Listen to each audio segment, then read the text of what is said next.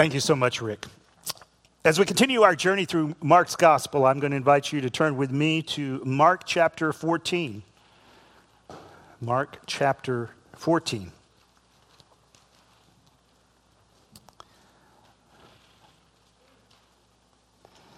It was a beautiful day about 15 years ago kind of like one of the days that we've seen recently, right? As spring seems to finally have arrived and we can get out and enjoy the outdoors and, and uh, just be out with nature. It was a beautiful day about 15 years ago, but as it turns out, I wasn't outdoors. I spent all day at a doctor's office at the University of Minnesota. At the time, I had. Uh, I was living in Fargo, North Dakota, and I started to realize that I was having a hearing problem in one of my ears and gone to a doctor. And ultimately, I was referred to this specialist at the University of Minnesota. And so I spent much of the morning in his offices and I kind of I kind of worked my way up through his staff. I started with a nurse and then then the resident student and then finally the doctor, the surgeon came in with his resident student.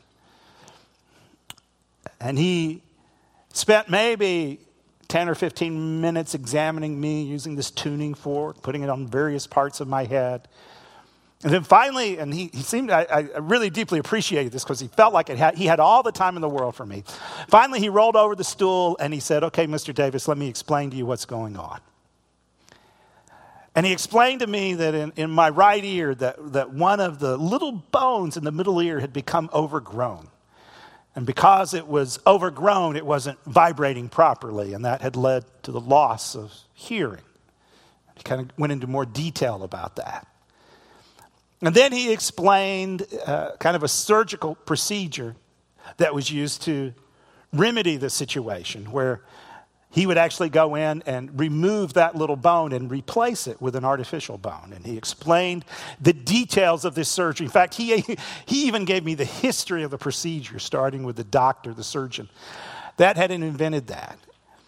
And, and to be honest with you, as I think back on that moment, uh, that convert, by the time I walked out of that doctor's office, it felt like I just had an aha moment in the sense that, okay, now I understand what's been going on. Now all of a sudden my, my situation becomes clear. I understand that the, you know, I haven't been making this up. I really do have a hearing loss in one ear compared to the other. And, and not only that, now understand what is needed to remedy the situation. And no one looks forward to having surgery, but as it turned out, this was a, a, very simple day procedure, and he was quite a gifted surgeon. So I walked out of that situation and drove back to Fargo with just this deep sense of clarity. It's like, okay, now this is making sense. Now I understand.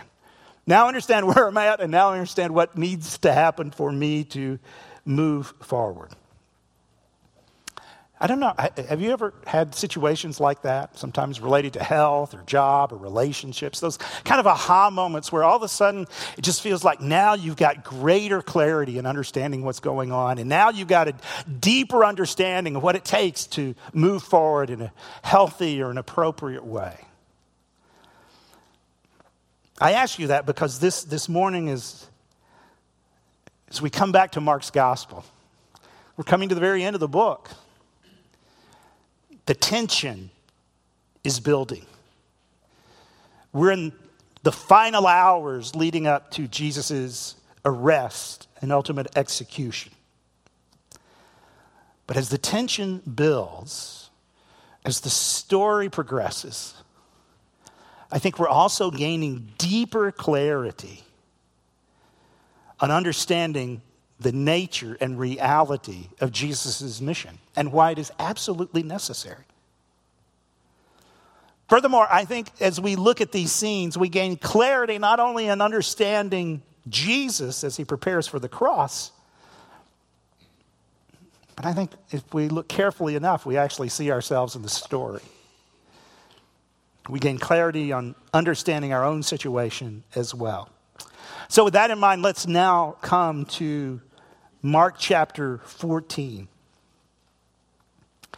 As this part of Mark's gospel begins, Jesus is in Bethany. And I remember Bethany is is just a small village just east of Jerusalem on the other side of the Mount of Olives. And this was the kind of a standard place that Jesus stayed when he visited Jerusalem. And at the beginning of Mark 14, Jesus is at a dinner in Bethany as he's now come to Jerusalem with his disciples for the Passover. And, and during this dinner, a woman comes in and she, she's got this very expensive perfume and, and she anoints Jesus. She interrupts the meal, she anoints him with this expensive perfume.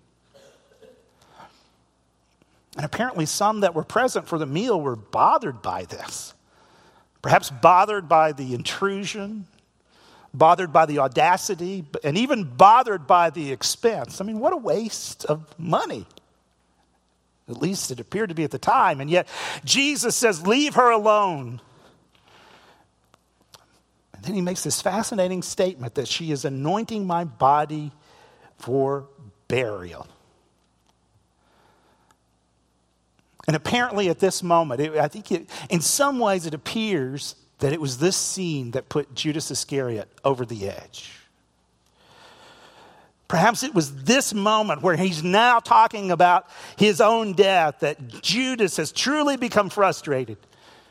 That Jesus is not turning out to be the Messiah figure, the revolutionary leader that he had hoped for. After all, he's now talking about dying. So now we reach this point where Judas is, is willing to betray Jesus to the authorities. So the tension, right? Do you feel it? The tension is rising.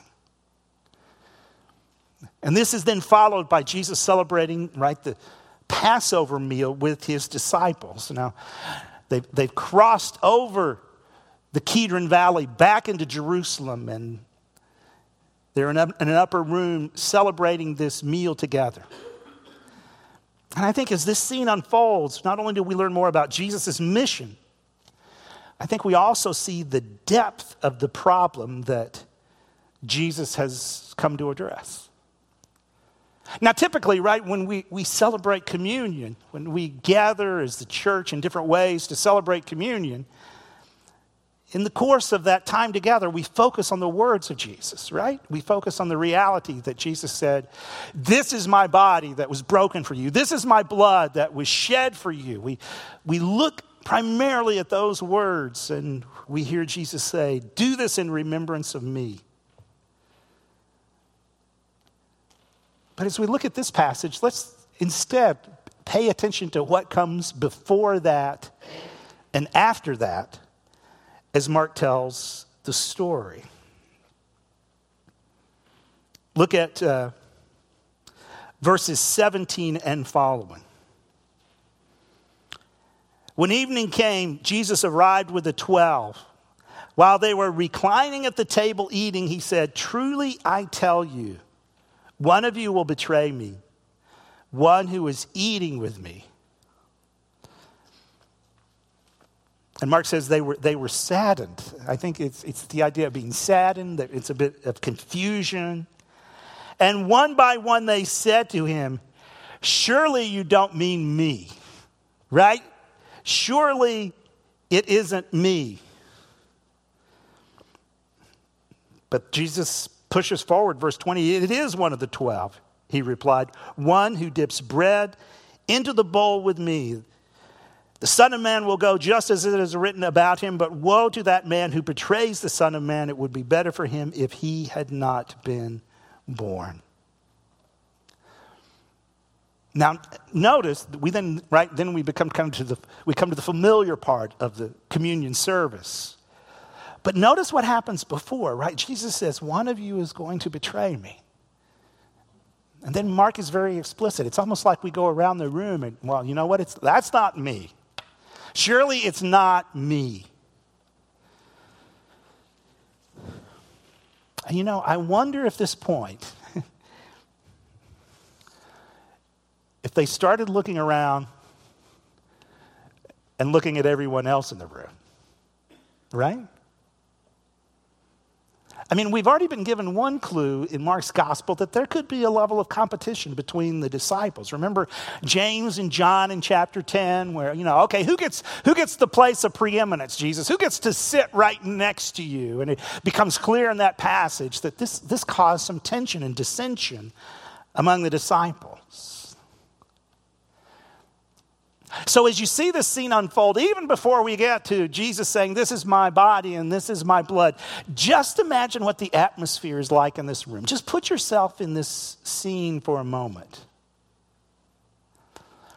You know, I think, it, I think it would have been quite easy if you find yourself in that moment just to kind of start looking around at the other people in the room right? And your mind begins to replay scenes. Well, you know, I remember he asked that one question. That just wasn't very respectful of Jesus when he brought that up. Or, you know, there was that time he said this, and I, I don't know where he was going with that. It seemed to be an, a, a, a, comment that put Jesus. Uh, kind of out of sorts a little bit and maybe maybe as they're looking around they're, they're just replaying in their mind things that had happened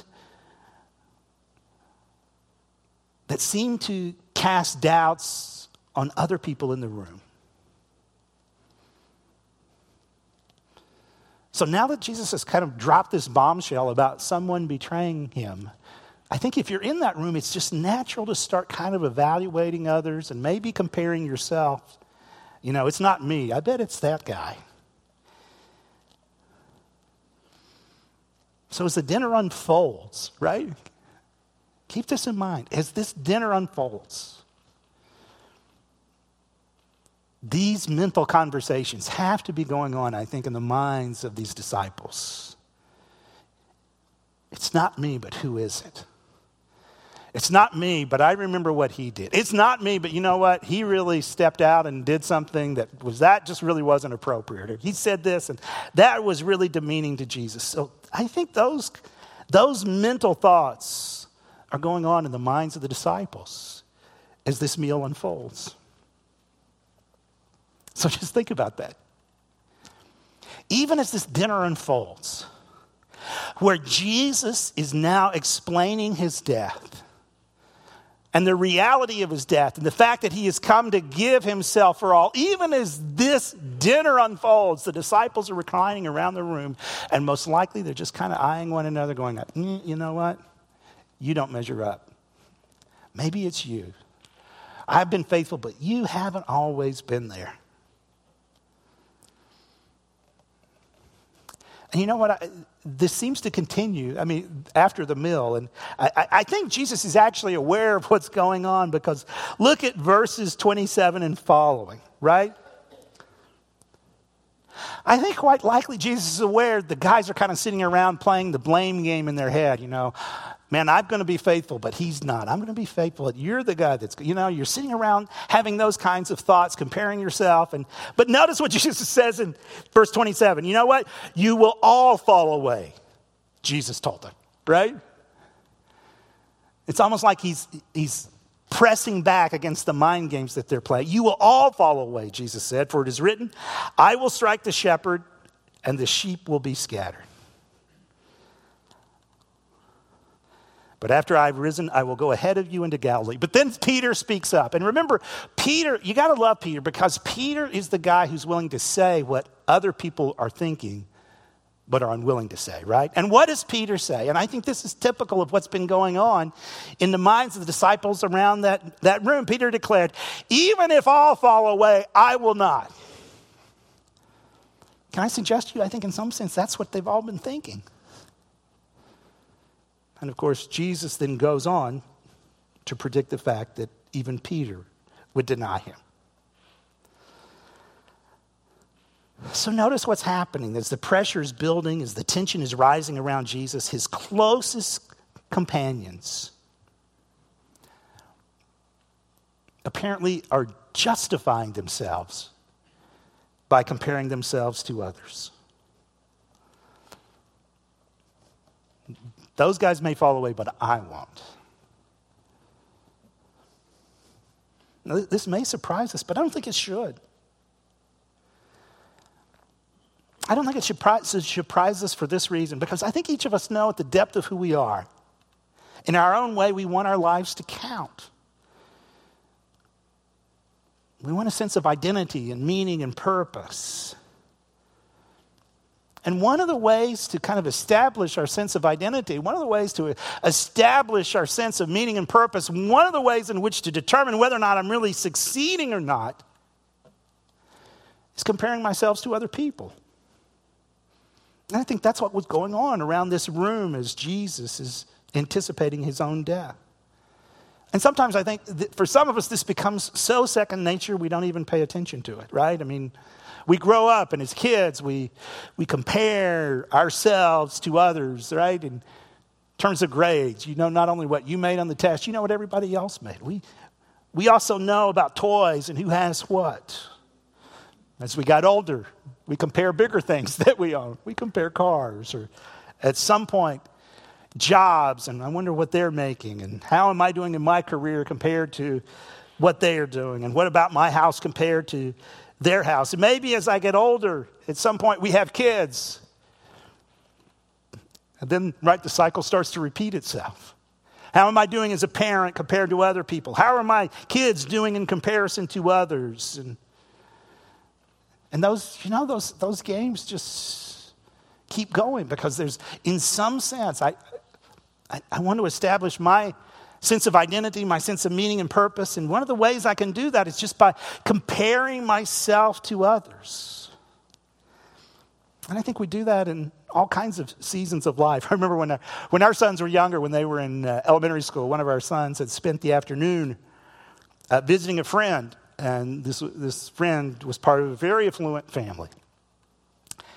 And they had just an amazing home. And one of the unique things about their home was their home had an elevator in it. So my son comes home, and the conversation goes like this Dad, why don't we have an elevator? well, you realize most homes don't have elevators. Yeah, but why don't we have an elevator? Well, we don't really need one. But, Dad, we could add one. Well, you know, to add one, that's a lot of money. Oh. And then he starts putting two and two together. He's, so, Dad, he makes more money than you do. yes, I think he does. Oh, Dad, I still wish we had an elevator. I'm like, can we change the conversation? I remember that. You know, can I, it's I just, I mean, this is, you know, a number of years, I just remember the conversation got uncomfortable. Why? Because in some ways, a dad, I'm starting to feel you know, in some little sense, like I just don't quite measure up, at least in my son's eyes at that moment, because we didn't have an elevator. And these are the kinds of games we can play. And in a real sense, these were the kinds of game, mental games the disciples were playing around that room. You know what? He may fail, but I won't.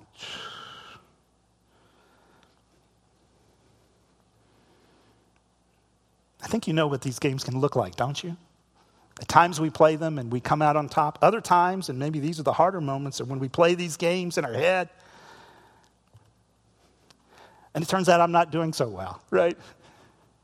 I thought I was doing okay in my career, but then I, I paid attention to what's going on with my friend and the opportunities he's having, and now my, my job doesn't seem that impressive. I thought I was doing okay as a parent, but look at these people. He was walking at 11 months. My kid didn't walk until he was a year, right? Or he was reading at three. My kids, you know, they, look at the opportunities they're getting as parents, and my kids aren't moving in the same direction. And the truth is, for some of us, the most haunting parts of our memory are those moments where we feel like we have failed compared to others who have succeeded. Do you, do you know these kinds of mental games that we we can play? The kinds of games those disciples were playing around that room? I mean, think about it. Even as Jesus is anticipating his death, they're playing these mental games. These are the guys who had heard Jesus talking about the kingdom of God. These are the guys who had heard Jesus talking about his rescue plan that was to bring about salvation to all peoples. These are the guys who had seen Jesus move into the lives of hurting people, bringing healing and restoration. Yet when the pressure builds, there's still something inside that says, I may need to make sure that I'm better than the other guys in the room. And can I suggest to you, I think that in a real sense, this scene exposes the depth of our problem. It exposes the reality that the problem isn't simply the sins we commit. The problem is this in our broken state, there is this underlying self sufficiency, this underlying pride, this underlying belief that I need to make my life work on my own. And can I just suggest this scene exposes us? Because if we're honest, we see ourselves seated right next to those disciples, going, you know what? I'm still better than he is. But even as we see the depth of our problem, I think we also see the depth of our solution. Because notice what quickly follows as they, as they left the meal, they crossed back over the Kidron Valley to the Mount of Olives, to a garden. Right, the Mount of Olives would have been filled with olive groves in this garden of Gethsemane, Gethsemane, which means olive press.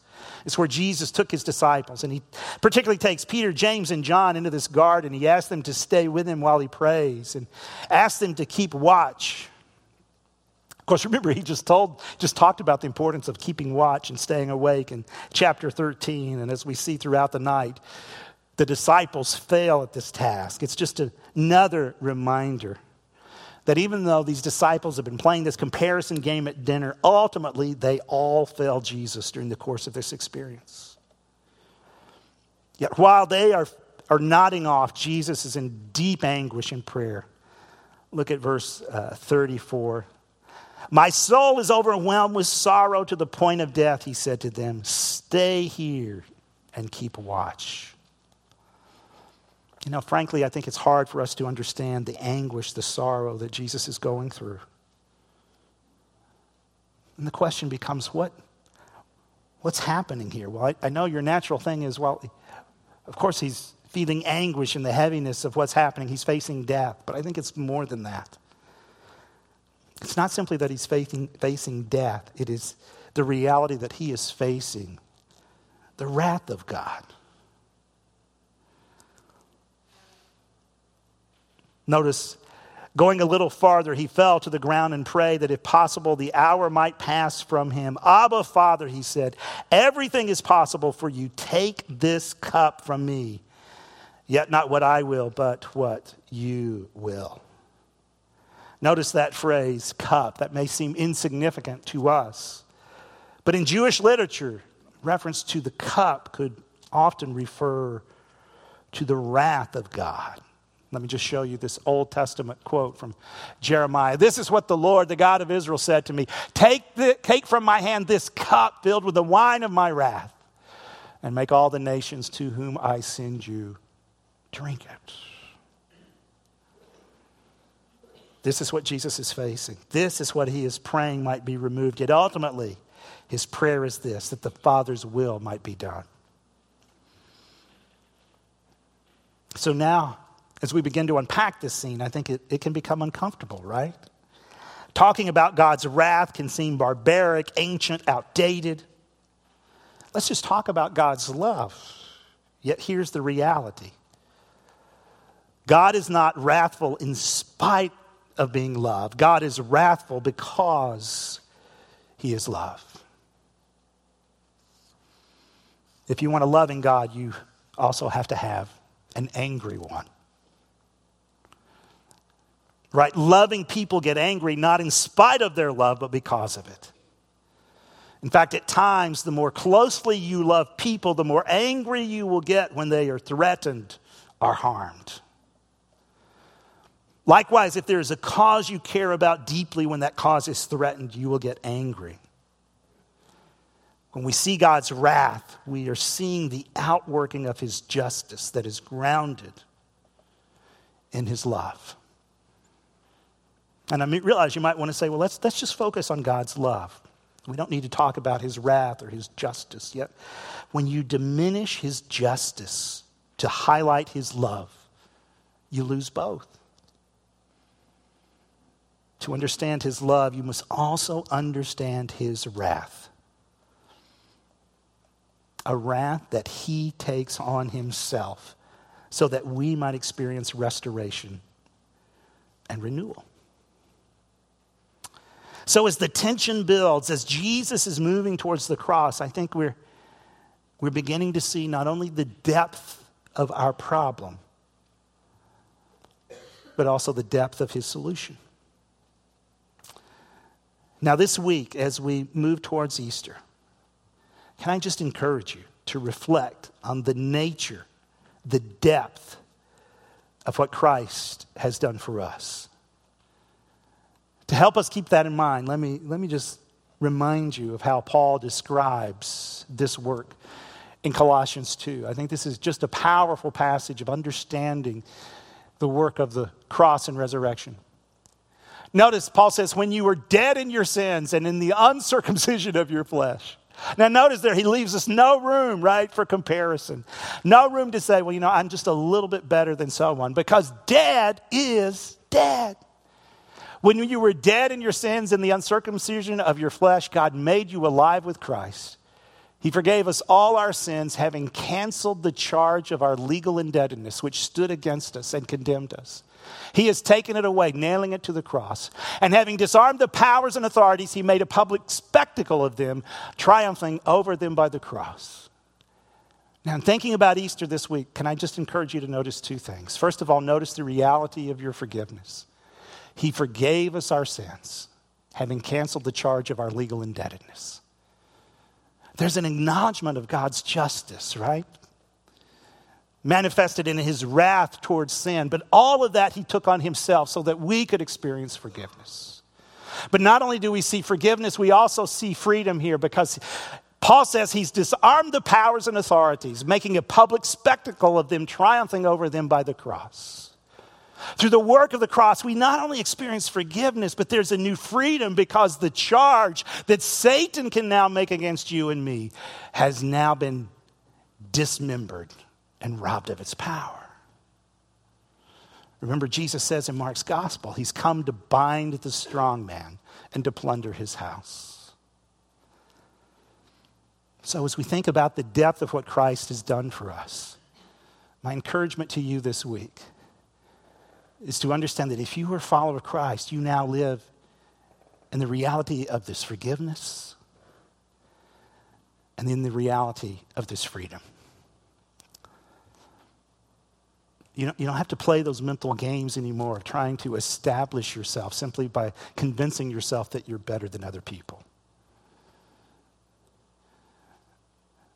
That is now established through the freedom and forgiveness that only comes from the cross. Let's pray together. Gracious God, as, as we now watch the tension build in the circumstances leading to the cross. We also see the reality of our own brokenness. But not only the reality of our own brokenness, we see the reality of your solution. We see the reality of Jesus taking on our punishment so that we can live in forgiveness and freedom. Father, I pray that that, that, would, that truth would just come back to us this week as we now prepare for Easter. Father, for some of us, there, there, are moments in our lives, maybe that we're facing right now, moments in our past where we, there's this nagging sense of maybe I didn't handle that well or do that the best that I could, or maybe other people handled that differently than I did. But I pray that we wouldn't get locked into those mental games that can defeat us, those mental games that the disciples were playing around the room. I pray that we would rest in the freedom and forgiveness of the cross. May that be an encouragement to us now as we prepare for Easter. In Jesus' name, amen.